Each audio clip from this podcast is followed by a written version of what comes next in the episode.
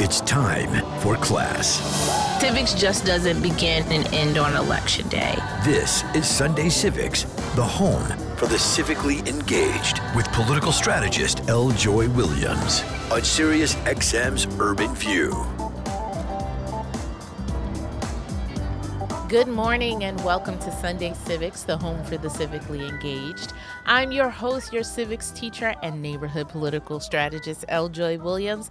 And I am so glad that you made it to class this morning. I have a wonderful guest to bring to the front of the class later this show. It is Majority Whip Congressional Member James Clyburn. I have been wanting to talk to him for a very long time, and it's been months in the making, but we finally made it happen. Given that all that was happening over the past couple of months, it is understandable. But he made it a point, his team made it a point to circle back once his schedule would allow. And I'm so incredibly grateful to them and to him for the conversation we were able to squeeze in today. So I hope you enjoy that conversation a bit later. And I am coming to you this morning from the lovely Des Moines, Iowa. It's my first time time visiting Iowa. And shout out to the Des Moines NAACP who brought me uh, here to Iowa for their Freedom Fund dinner. I was a keynote for their annual dinner last night and it was wonderful. It was the first it's the first time that they have really gathered in person for a large event since the pandemic. Organizations are still, you know, planning or implementing some of their first large in-person events. They may have been organizing or doing things both on Zoom and in small meetings here and there, but for a number of people it's the first time that they are gathering together and I was it was so lovely to join them last evening and really to be here this entire time. I got an opportunity you know, to spend some time sort of walking around and breathing the air, if you will, here in Iowa. So, shout out to the entire team. And hopefully, um, you'll get to hear some of the conversations um, that I had while I was here. It's very, very delightful, and we'll be sharing some of that along the way. And it's you know, Freedom Fund season for NAACP. Shout out to all of you NAACPers. Brooklyn NAACP, we're celebrating our centennial Freedom Fund on December 15th.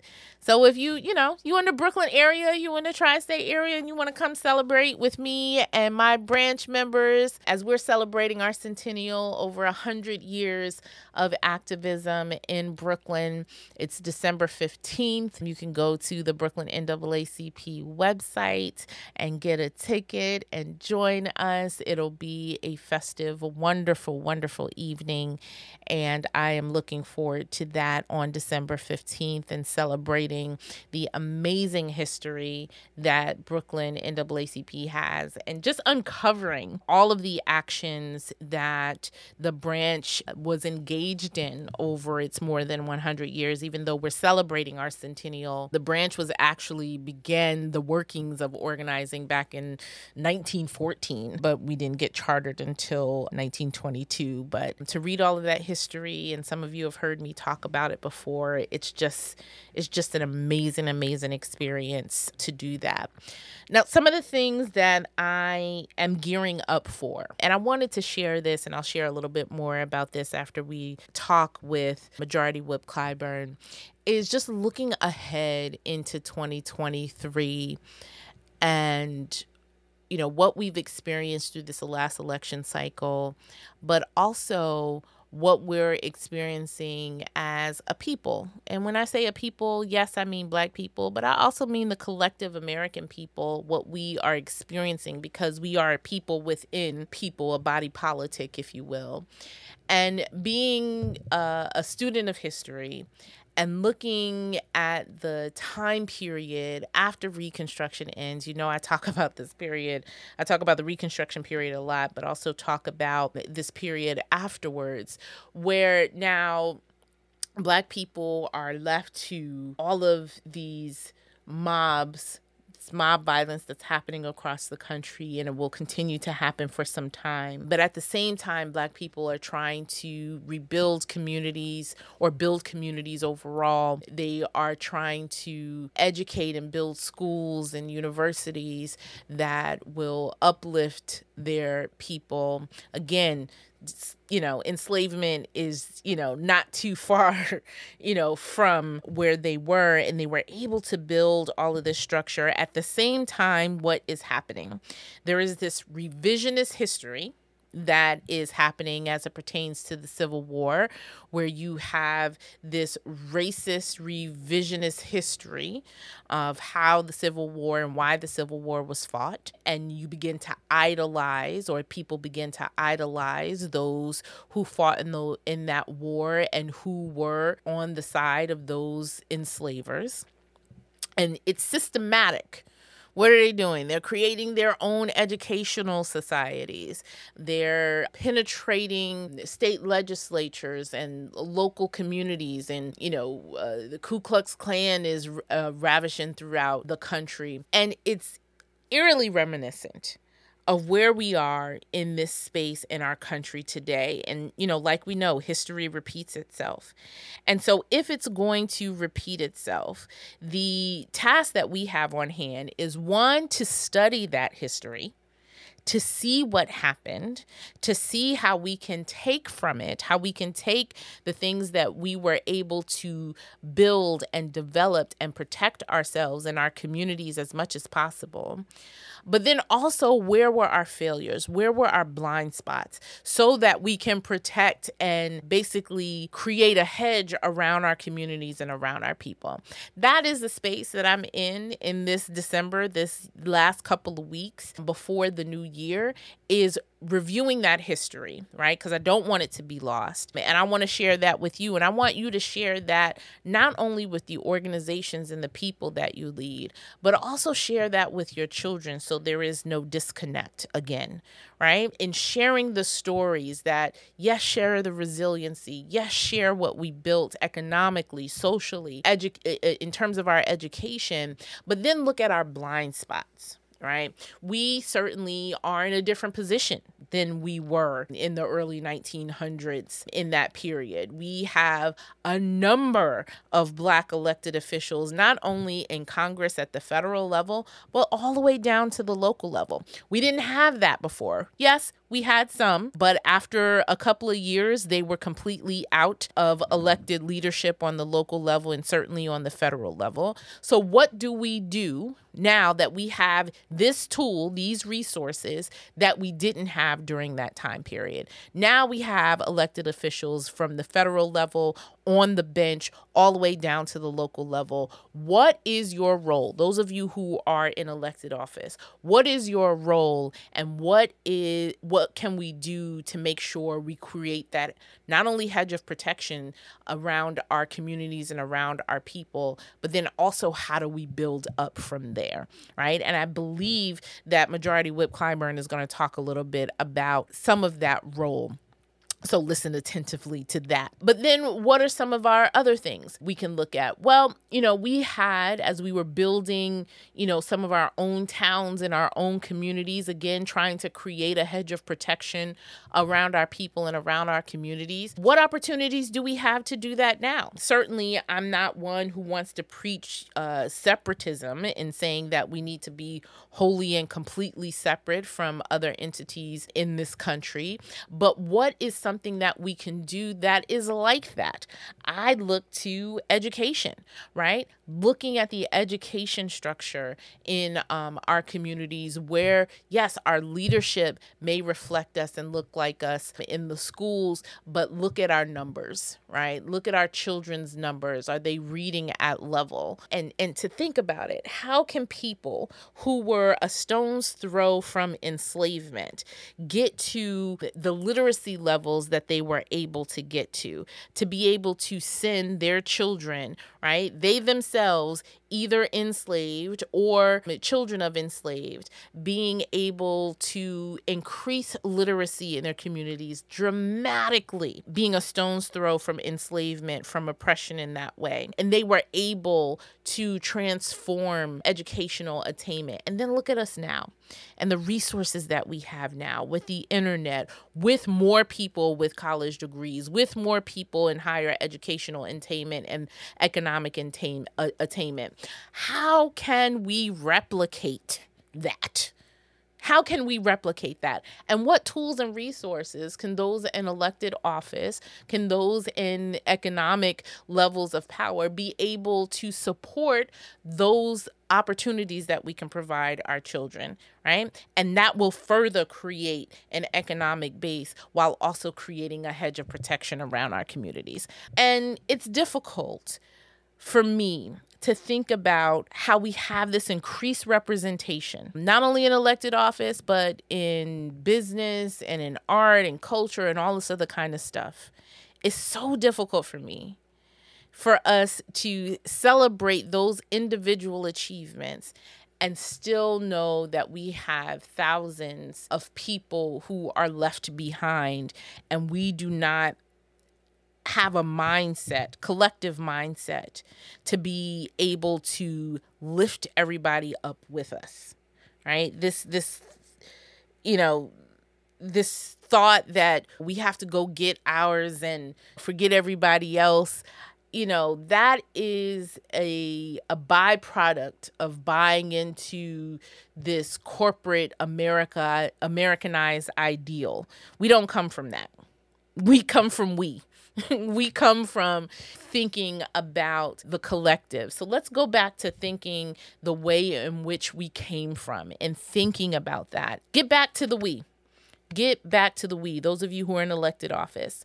It's not just what you want to individually attain, what position you want to individually attain. Get back to the we of how we improve and how we bring others with us. That is the legacy that we have. And so we can, yes, be of this American experiment, but not lose our collective identity in thinking about the we.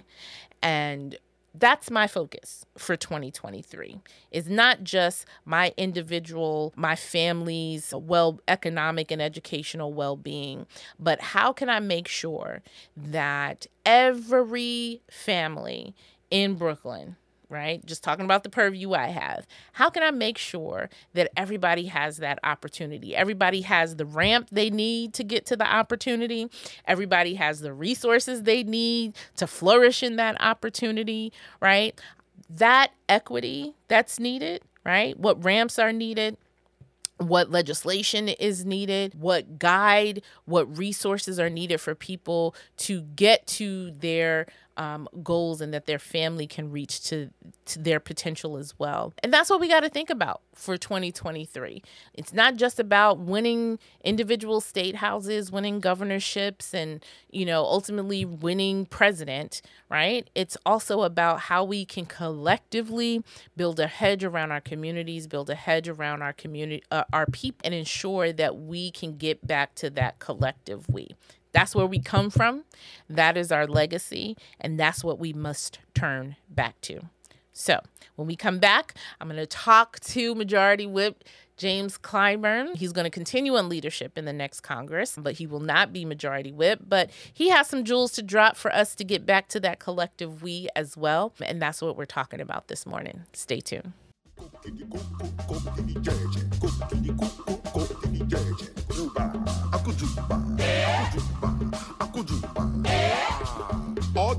The all the problems, all the things that you think that you must do to start in this world. Like when the teacher, schoolboy and schoolgirl come together. Who is the teacher? I go let you Welcome back to Sunday Civics. I'm your host, L. Joy Williams. And joining us at the front of the class for the very first time is Congressman James Clyburn, of course, the House majority whip. As the former President Barack Obama has said, he is one of the few people that when he speaks, Congress listens. And we have an opportunity to talk to him this morning. He was first elected to Congress back in 1992, and he has served in numerous leadership positions. So there is no one better to talk to about the next Congress, but also about a number of issues about leadership in um, our communities, what we should be focused on in the next coming year, and also how Congress can address the needs of people in rural communities and uh, communities all across the country. Congressman Clyburn, thank you so very much for taking an opportunity to speak with us this morning. Thank you so much for having me. You know, uh, I have been waiting to have a conversation with you for some time, and I mm. couldn't think of anybody better given your service to Congress, to the people of South Carolina, to level set for us the role that Congress plays, but also to talk about rural politics and infrastructure and a number of different things. I couldn't think of anybody better to talk to about that. But I want to start where we ask every guest to start, where you could share the story with us of your first civic action. Well, it all depends, I guess, how you define that. I, my earliest memory uh, of uh, getting involved uh, outside of my home uh, was when I was elected president of my NAACP Youth Council uh, at the age of 12. Uh, and that all came out of my activities my family uh, around Brown v. Board of Education, which started uh, as Big VA in the little town of Summerton, South Carolina. And uh, we formed a youth council of the NAACP that was very active. And I was elected president of that youth council. And uh, aside from that, uh, I remember uh, passing out back in 1952 uh, little buttons. I like Ike. That may surprise a lot of people uh, because uh, Dwight Eisenhower uh, was a Republican president, uh, but I grew up in a Republican family. Uh, most black people back then were Republicans. They were members of the party of Lincoln. and it was not until after the 1964 passage of the Civil Rights Act that you had this massive exodus uh, of white people leaving the Democratic Party, and many of them came over into the Republican Party and took the party away uh, from black folks. Uh, they just kind of pushed them out of the party. Now that's a fact. So when people start talking today about saying, well, you know, uh, back then those were Democrats, uh, Strom Thurmond was a Democrat uh, doing all that. Yes, but when the Democratic Party decided it was going the way of civil rights, in 1948, Harry Truman uh, integrated the armed services with an executive order.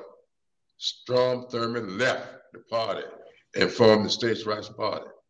Uh, but Democrats stayed focused and went on to pass the 64 uh, Civil Rights Act and the 65 Voting Rights Act the 68 Fair Housing Law.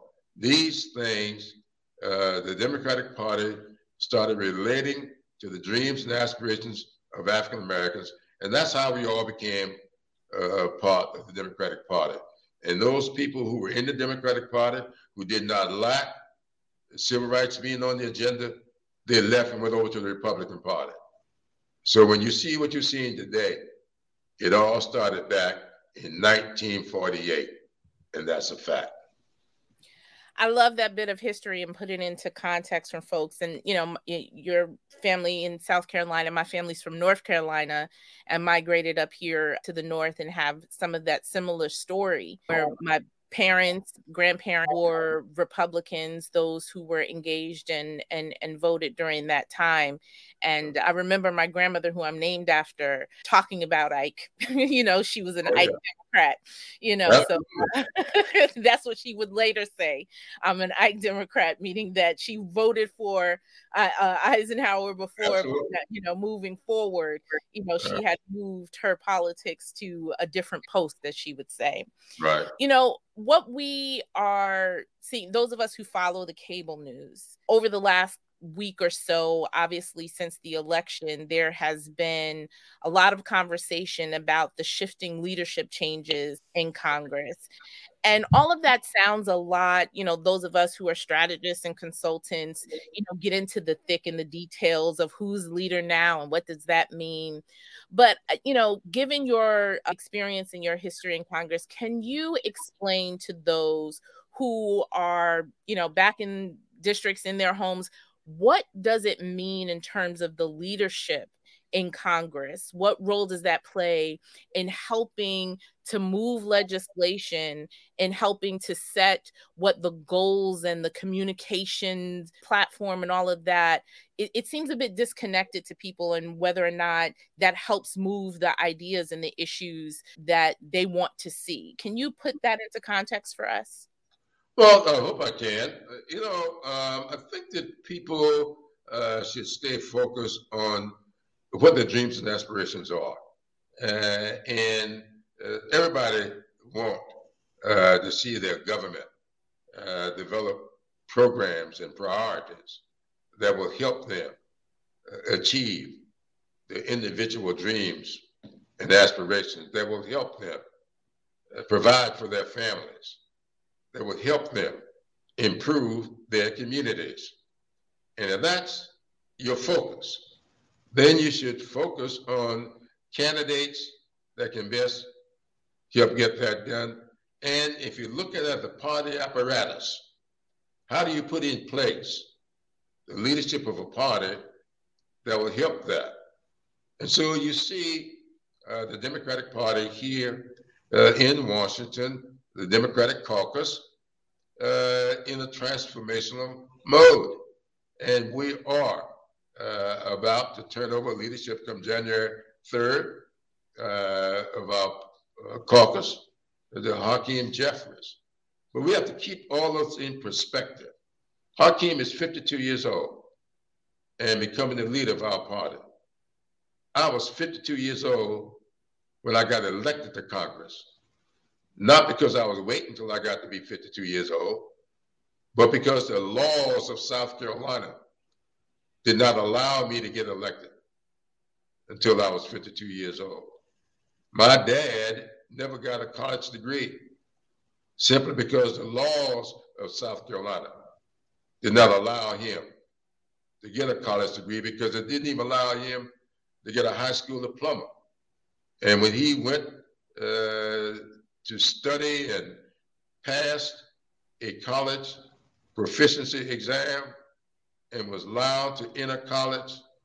He was not allowed to graduate from college because he did not have a high school diploma, and the state law in South Carolina required that in order to get a college degree. So these laws that people had to live under, like your parents there in North Carolina, and my parents in South Carolina are laws that we need to think about as we start thinking about the future. So, how do we keep this progress going? I see it uh, in uh, for Black folks. I see it uh, in Hakeem Jeffries. I see it in people like Joe Neguse for Black folks. I see it uh, in Pete uh, Aguilar uh, for Latinas and it's there in Katherine Clark when it comes to women. So that's what our part is all about.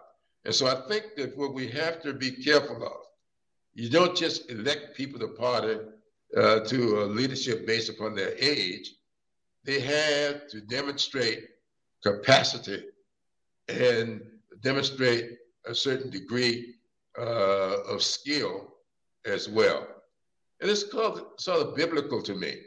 If you look in the Bible, you will find uh, scripture saying, the young are called because of their strength. Uh, the older because of their knowledge. There must be a, I call a combination, a blending of knowledge and strength uh, in order to get things done that's uh, very well a focus for us to follow going into this next congressional or going into this next year, not only in Congress, over in the Senate, but also in state legislatures and municipal governments, which will see some of that election happening this coming year. You know, I read your book. And one of the things that I like repeating often is something that you said your father said that people would rather see a sermon than hear one. And the legislation where uh, that was recently passed in this Congress that was focused specifically on poverty and I believe it's your persistent poverty formula. Oh, yeah. And this is one aspect where in which you can take policy and legislation and have it have a direct effect on people's everyday experience. I'd like to highlight that um, for you to highlight that and use that as an example of how you can take policy and legislation and really transform regions and areas in this instance in, in, in the rural South and using what you mentioned and being able to take policy and legislation and make some real concrete change.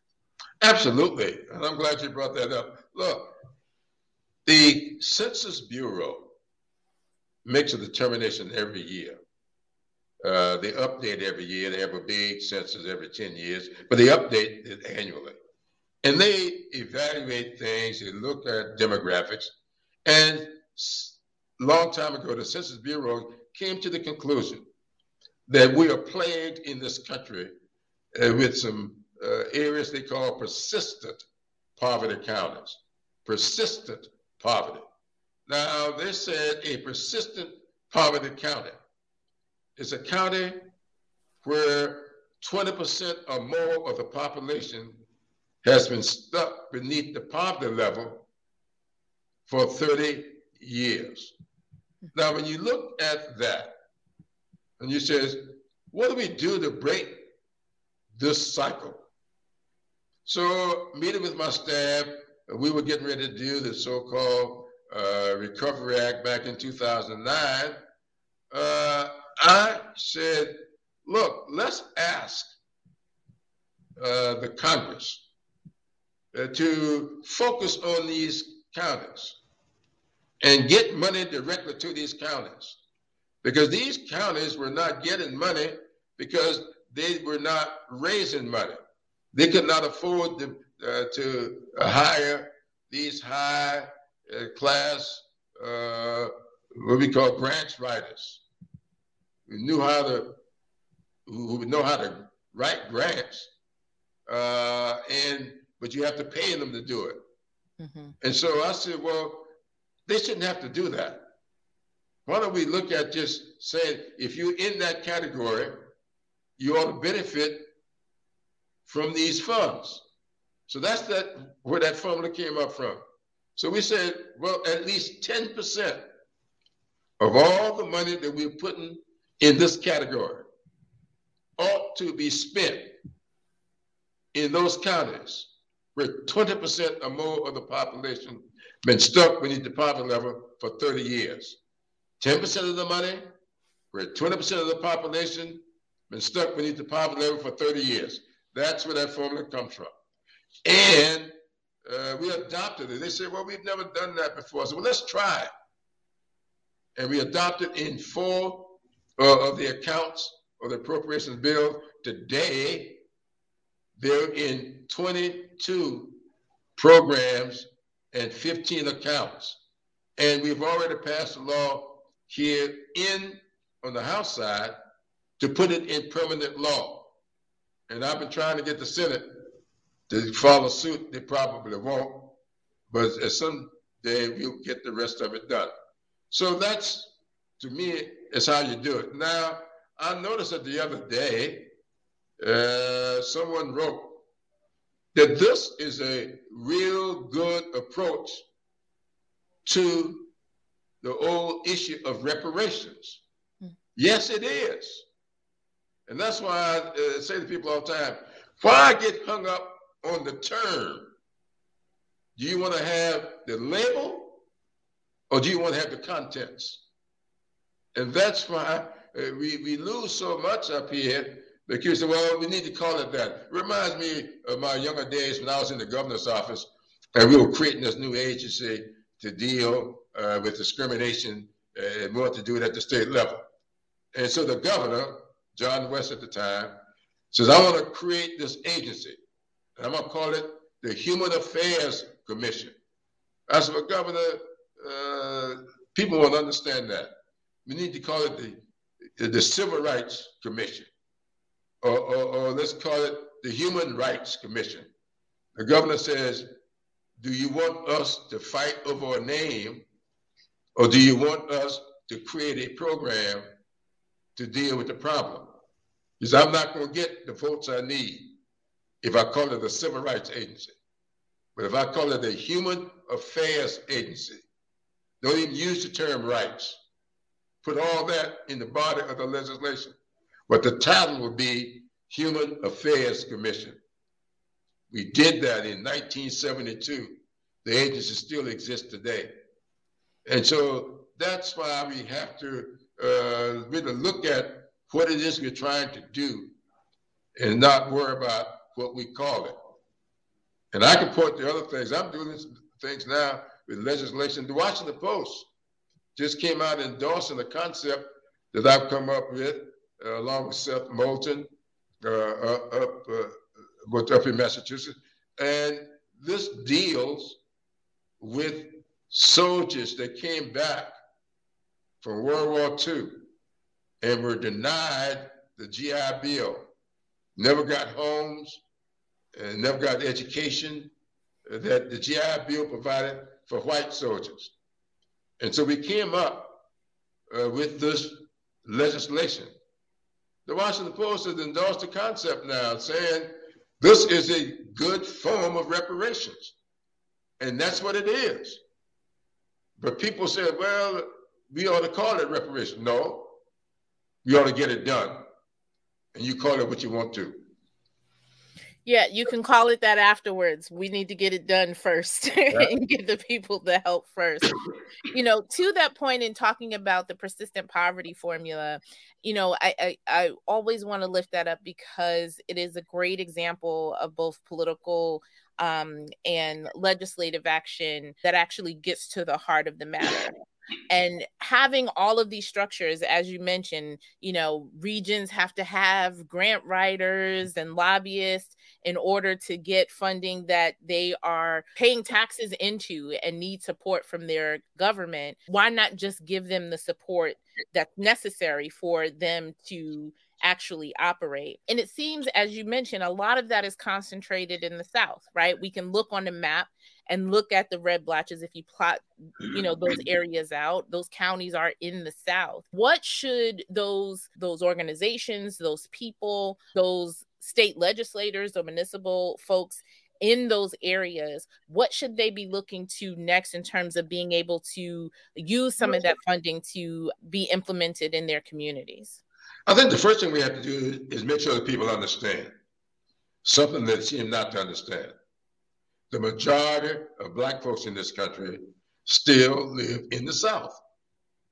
But for some reason, uh, people want to talk about inner city youth and act as if you got to be talking about Los Angeles, New York, Philadelphia, Chicago. Well, the fact of the matter is, I have always said that much of our urban problems exist because of a failure of rural policies. If we focus on these persistent poverty counties, if we put the money in to these communities, to put the water and sewage in that's needed, to build the schools that are required, you will then create a base. Water and sewage attracts industry. And when industry comes, you get a tax base that allows you to build schools. And when you build schools, you educate your communities. And the jobs that come with the water and sewage, these young people will find jobs in those communities and they don't have to go out looking uh, for the promised land. That's why we had the big migration back in the 1930s, because they were refusing to put money in these communities where black people live. That's why you see me fighting so hard for broadband in rural communities, fighting so hard for, for community health, federally qualified community health centers in rural communities. Because if you build up the communities, people want clean, safe drinking water. People want their children to get a good, solid education. And people want their communities to be developed. And that's why everybody focused on when I was talking to Joe Biden about uh, running this campaign. Everybody started talking about the uh, putting the black woman on the Supreme Court. That was important to me.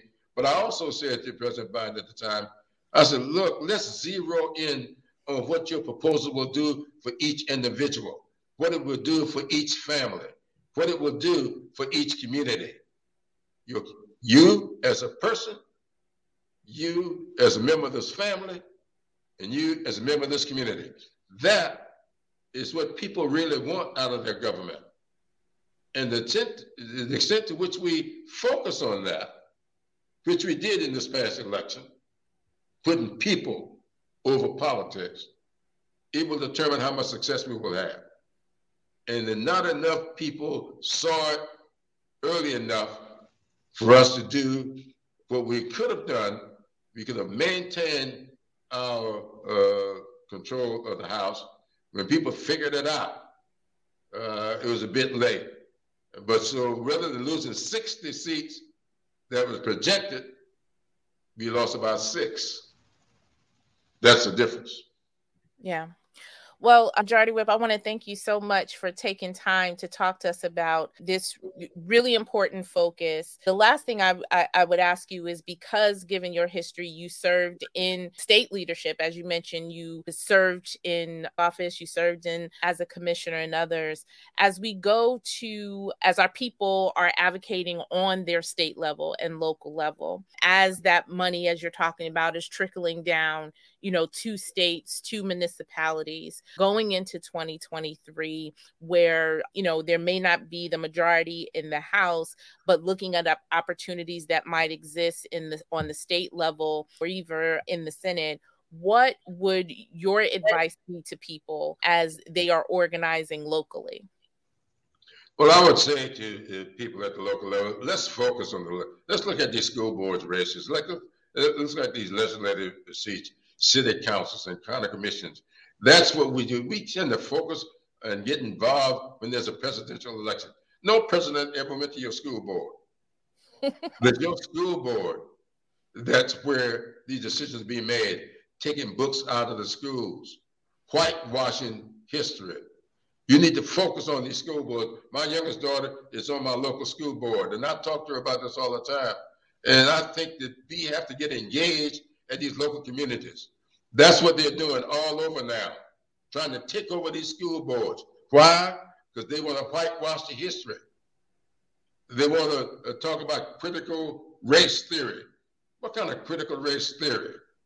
It ain't no theory uh, that people like Thomas Edison, when he invented the light bulb, couldn't make it work. And he couldn't get the light bulb to work until he got Lewis Latimer's filament. Lewis Latimer, the son of former slaves, created the filament that Thomas Edison put in his light bulb that made it work.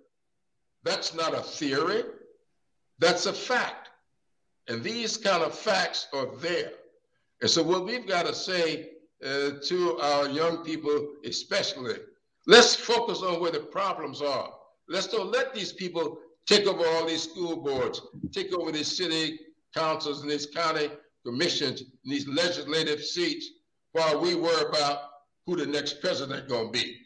Because that president ain't going to your school board meeting. Thank you so very much for taking the time. I really appreciate it. Thank you very much for having me.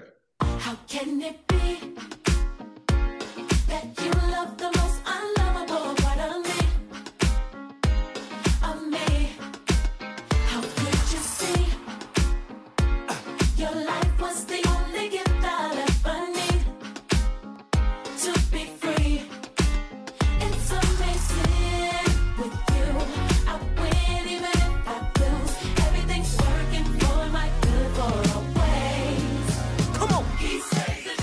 Welcome back to Sunday Civics. I'm L. Joy Williams, your civics teacher, and we just had a wonderful conversation with Majority Whip James Clyburn, who represents the 6th Congressional District in South Carolina and has a very long history of leadership, not only elected leadership in Congress, but leadership in the state of South Carolina and in his local community.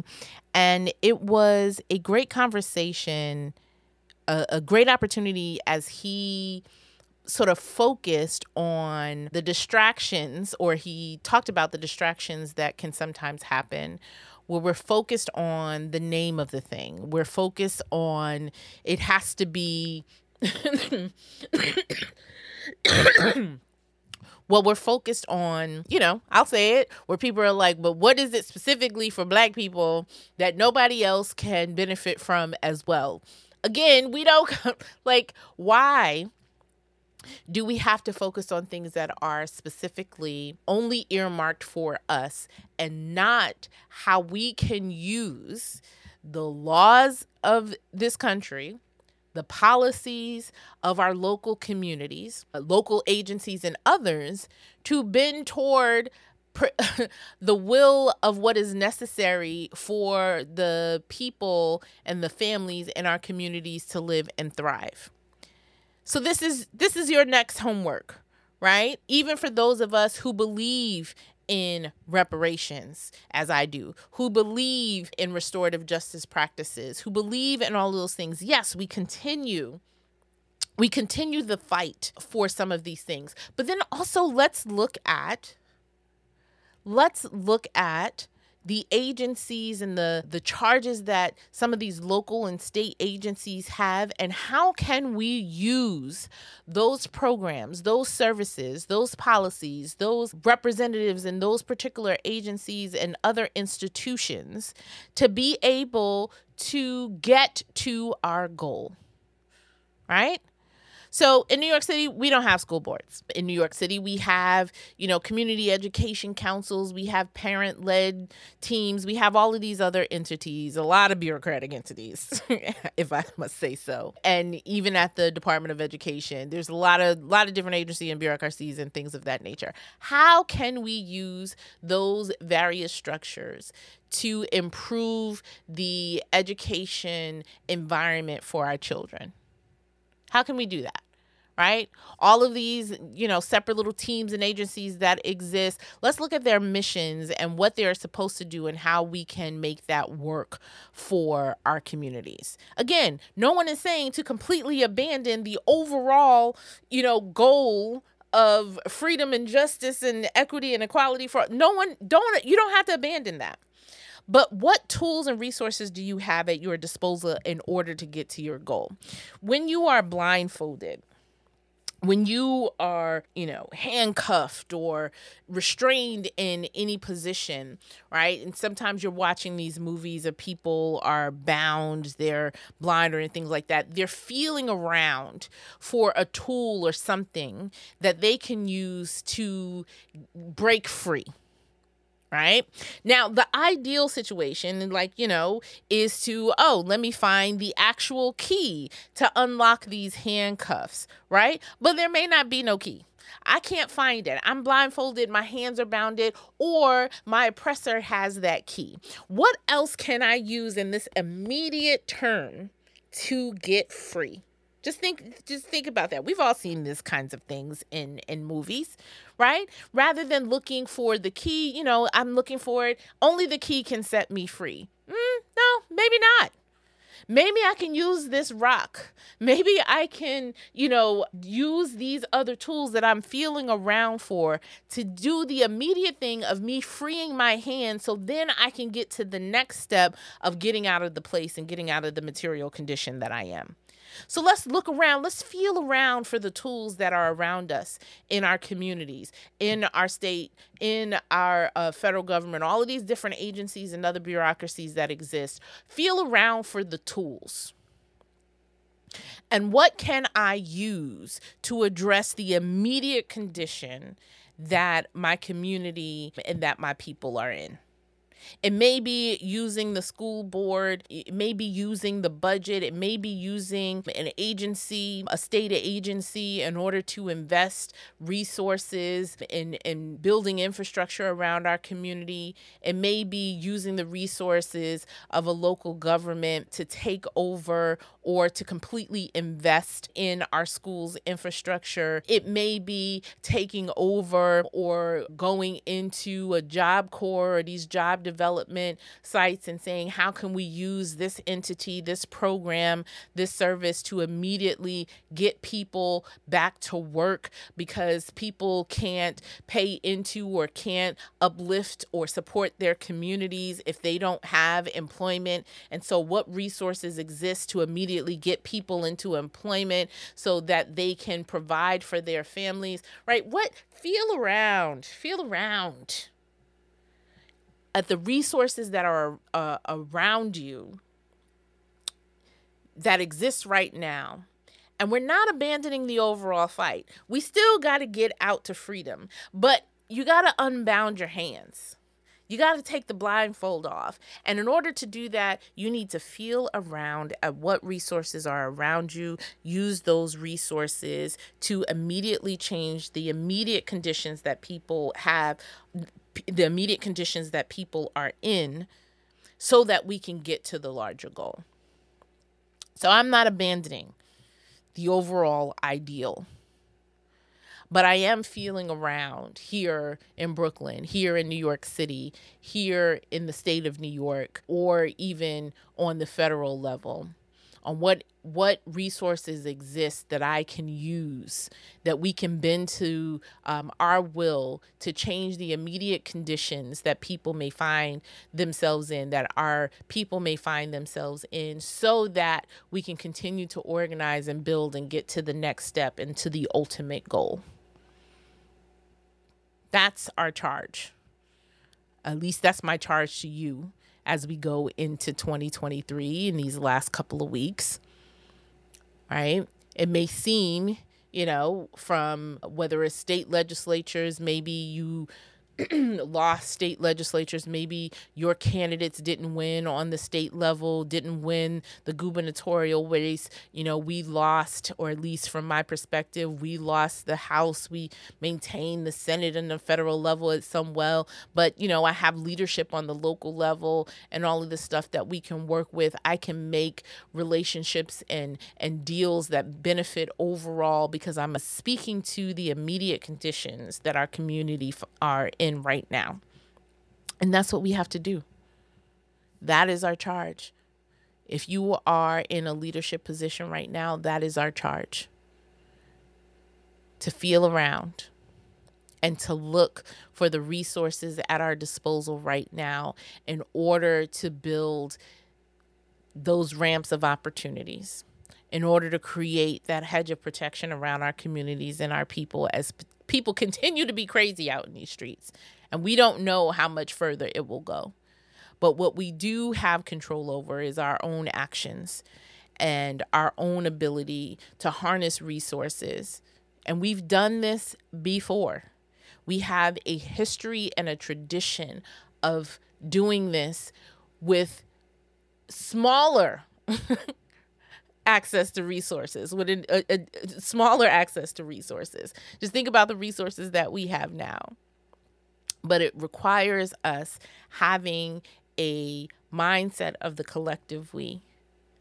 It requires us to think about the resources that we have access to in a different way.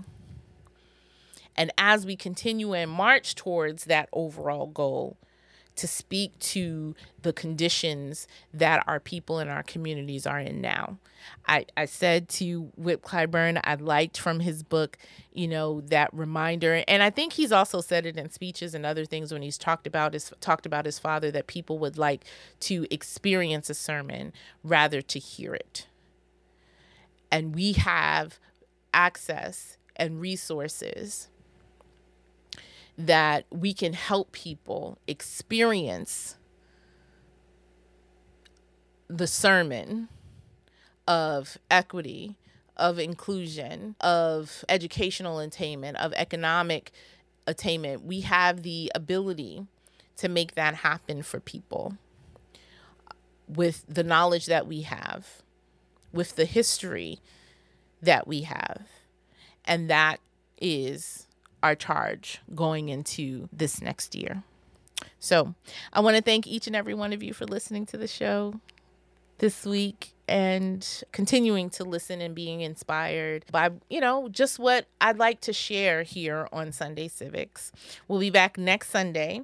In fact, we'll be back a whole nother year because shout out to Karen Hunter and the Sirius XM team who has graciously asked and you know, I will be on Sirius XM Urban View for a whole nother year. I appreciate the opportunity. I appreciate the space to be able to talk, inspire, educate, and activate those of you who listen to this show every Sunday. Feel free as I'm looking to plan the next year. You know, what do you want to learn about? What do you want to know more about? And we will bring those uh, lessons, those opportunities, those conversations to you here on Sunday Civics on Sunday mornings. Give me a shout on Twitter for those of you who still use it. You see, I'm kind of, you know, not as much as more, but, you know, feel free to give me a shout on social media. I will see it at some point or email me, joy at sundaycivics.org, and give your suggestions of guests, including yourself. You may be organizing and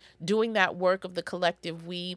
I, I want us to share those stories of what is going on, the activism and the community that is happening all across the country. So feel free to pitch yourself and your community and the work that's being done. So thank you so much for listening, and we'll be back next week with more of Sunday Civics.